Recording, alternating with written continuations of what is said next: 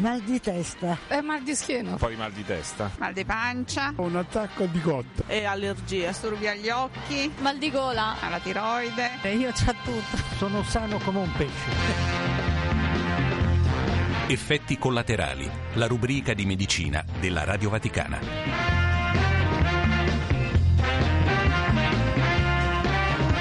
Benvenuti da Eliana Storri al settimanale di Medicina Effetti Collaterali, realizzato in collaborazione con i medici del Policlinico Gemelli e del Bambino Gesù. Oggi parleremo di un'area verde che verrà realizzata davanti al pronto soccorso del Policlinico Gemelli e poi ci occuperemo di un vademecum dell'ospedale Bambino Gesù per un'estate in sicurezza.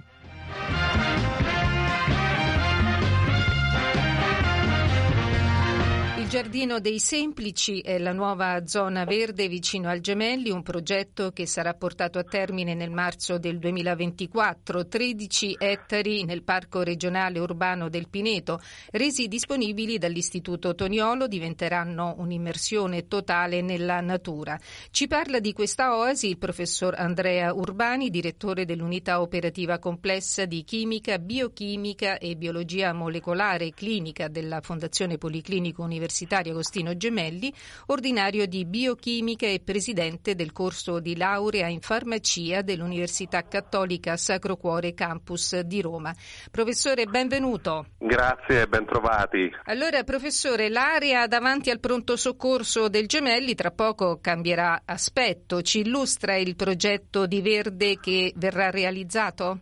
abbiamo un'area eh, molto ampia che vedevamo spesso dalle nostre finestre nel corso degli negli anni si era manifestata la necessità di sviluppare dei progetti didattici legati al corso di laurea di farmacia che intercettassero quell'esigenza formativa legata alla chimica delle sostanze naturali e in particolar modo anche a tutto il tema della botanica farmaceutica, i cosiddetti eh, composti naturali. E da qui abbiamo voluto sviluppare un progetto insieme ai nostri colleghi e devo ringraziare moltissimo l'Istituto Tognolo che si è veramente messo a disposizione con eh, eh, questi ampi spazi di loro proprietà, che non guardasse solo la formazione dei nostri studenti, ma intercettasse anche altre necessità e anche altri spunti estremamente importanti nella nostra facoltà, che sono legati poi alla carità e in particolar modo al sollievo dei nostri pazienti, dei loro familiari. Immaginate oggi l'impatto emotivo di una persona che attende un proprio caro in terapia intensiva piuttosto che in un'area critica del pronto soccorso. E, insomma, avere delle aree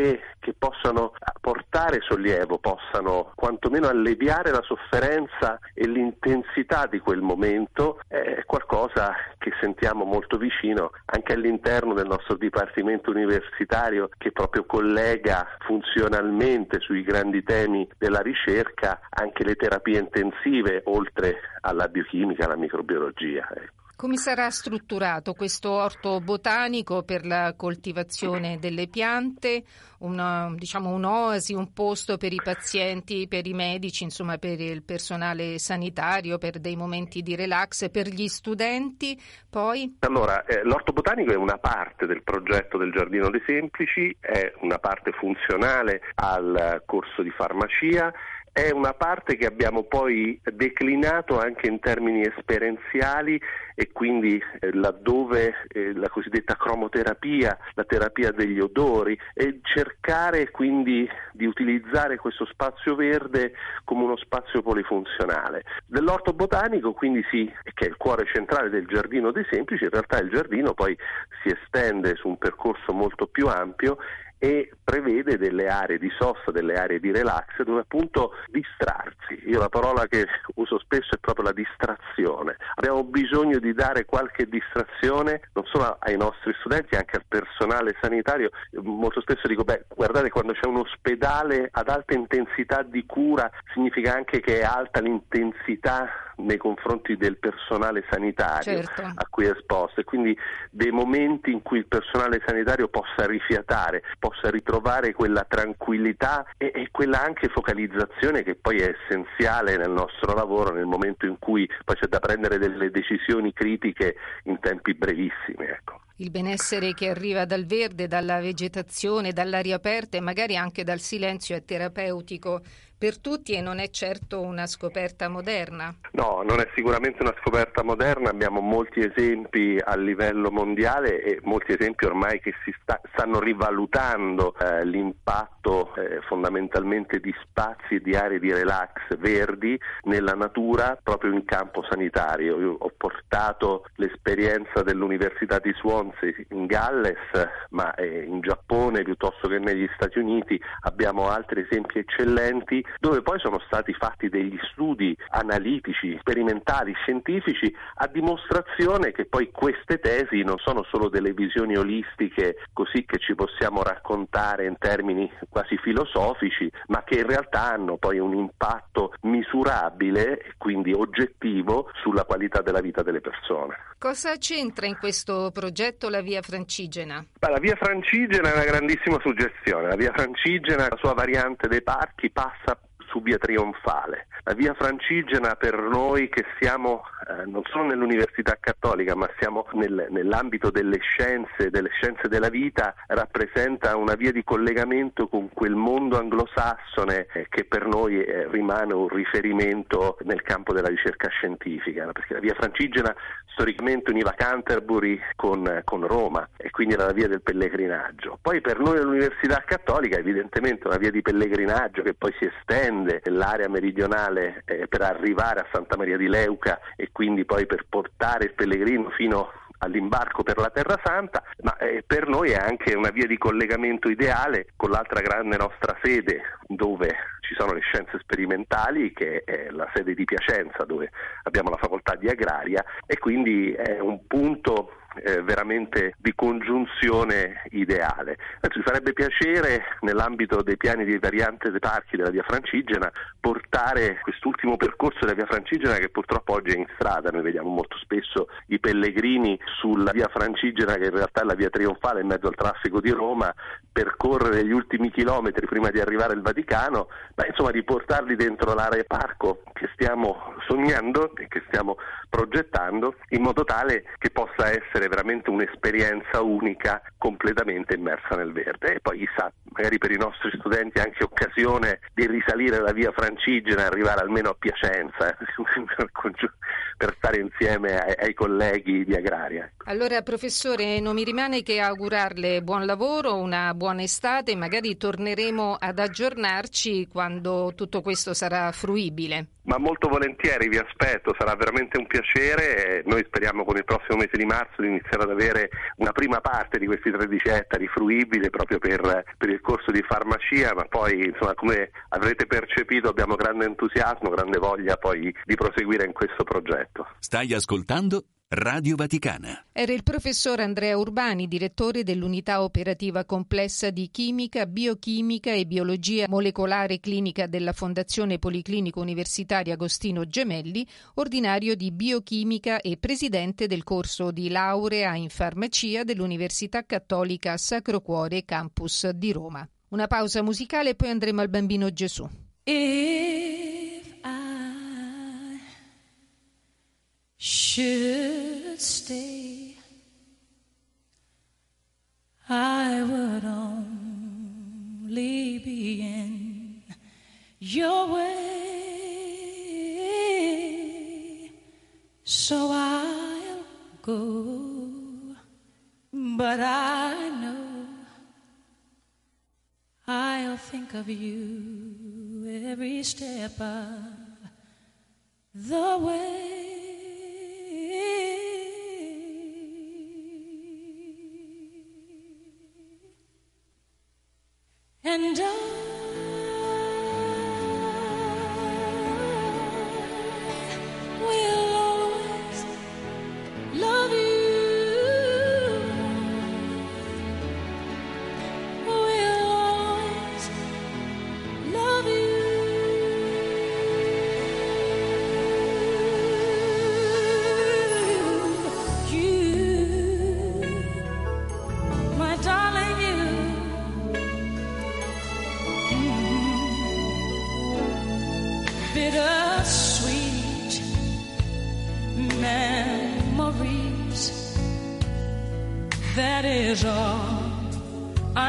walking with me.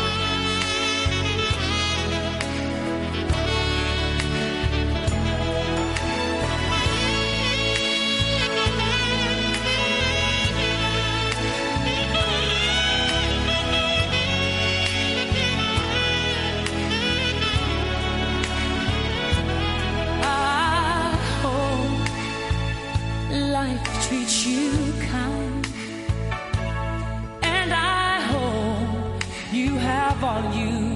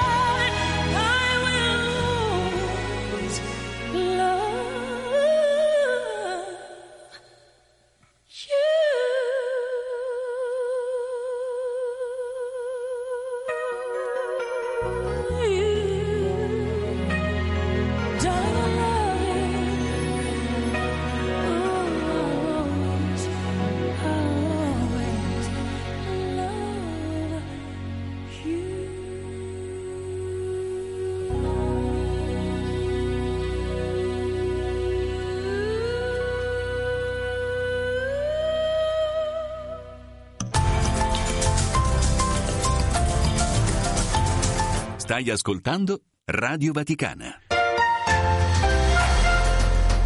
È il momento dell'appuntamento con i medici del bambino Gesù per parlare di estate, di vacanze e di piccoli ma importanti attenzioni nei confronti dei bambini per il loro benessere al mare e in montagna. Con noi il dottor Sebastian Cristaldi, responsabile del DEA di secondo livello dell'ospedale pediatrico della Santa Sede. Dottor Cristaldi, benvenuto. Grazie e ben trovati. Dottore, sono molte le situazioni da considerare. Iniziamo dal mare e dalla spiaggia. Quando esporre un bambino al sole, da che età e in quale momento della giornata? Come vestirlo e come nutrirlo? Per quanto riguarda l'esposizione al sole è consigliabile soprattutto nei primi anni di vita, quindi fino ai due e i tre anni, eh, portarlo in spiaggia, esporlo al sole nelle prime ore della mattinata, diciamo fino a verso le dieci e mezza e dopo le sei, sei e mezza del pomeriggio. Per quello che riguarda l'abbigliamento, il consiglio è quello di vestirli con abiti eh, leggeri, di colore chiaro e possibilmente utilizzare tessuti come cotone e lino che sono naturali e traspiranti e quindi aiutano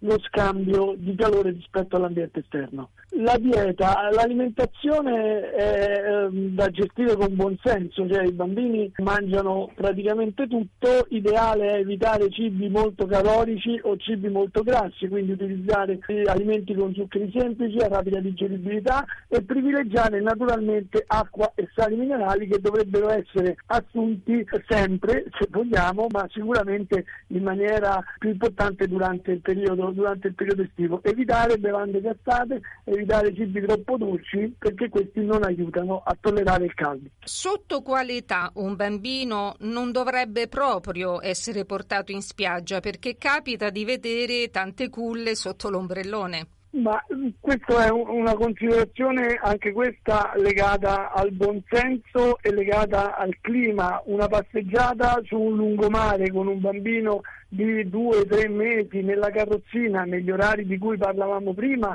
chiaramente non crea nessun problema. Diverso è l'idea di portarlo proprio sulla spiaggia sotto l'ombrellone e eh, purtroppo come vediamo ancora eh, spesso in orari esatto. assolutamente sconsigliati, quindi se dovessi dare un cut-off direi sotto i sei mesi, ma insomma, ripeto, col buon senso si può fare, si può fare tutto. Quando il bambino piccolo può fare il bagno sia al mare che in piscina? E con quali accortezze eventualmente? Prima dei sei mesi non, non è necessario, non c'è una necessità di immergere il bambino in acqua, che sia, mare, che sia mare o piscina. Ovviamente nelle età successive si può cominciare a bagnarlo per pochi minuti, sempre eh, in relazione a quello che è clima e temperatura, quindi in, una situazione che sia comunque confortevole e sempre in braccio a, a mamma o, o a papà. Chiaramente se lo si immerge in piscina o al mare, lavarlo immediatamente eh, dopo il bagno con acqua corrente per eliminare i residui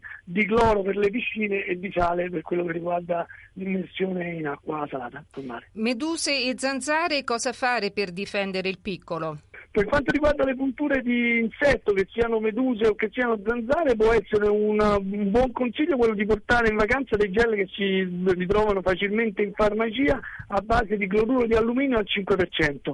Per quello che riguarda nello specifico una, una puntura di medusa, ha una tossina che è sensibile al, al calore, per cui si può lavare rapidamente e poi appunto applicare con applicare il cloro di alluminio per trarne beneficio. In montagna, dottore, ci sono delle limitazioni di altitudine per i bambini? In montagna le limitazioni eh, ci possono essere se uno si spinge ad altezze molto importanti, cioè il consiglio magari su, con un bambino fino all'età di 5 anni di non andare oltre i 2500 metri, poi ovviamente nelle età successive ovviamente ci si può muovere con, con, più, con più, facilità e con, e con serenità.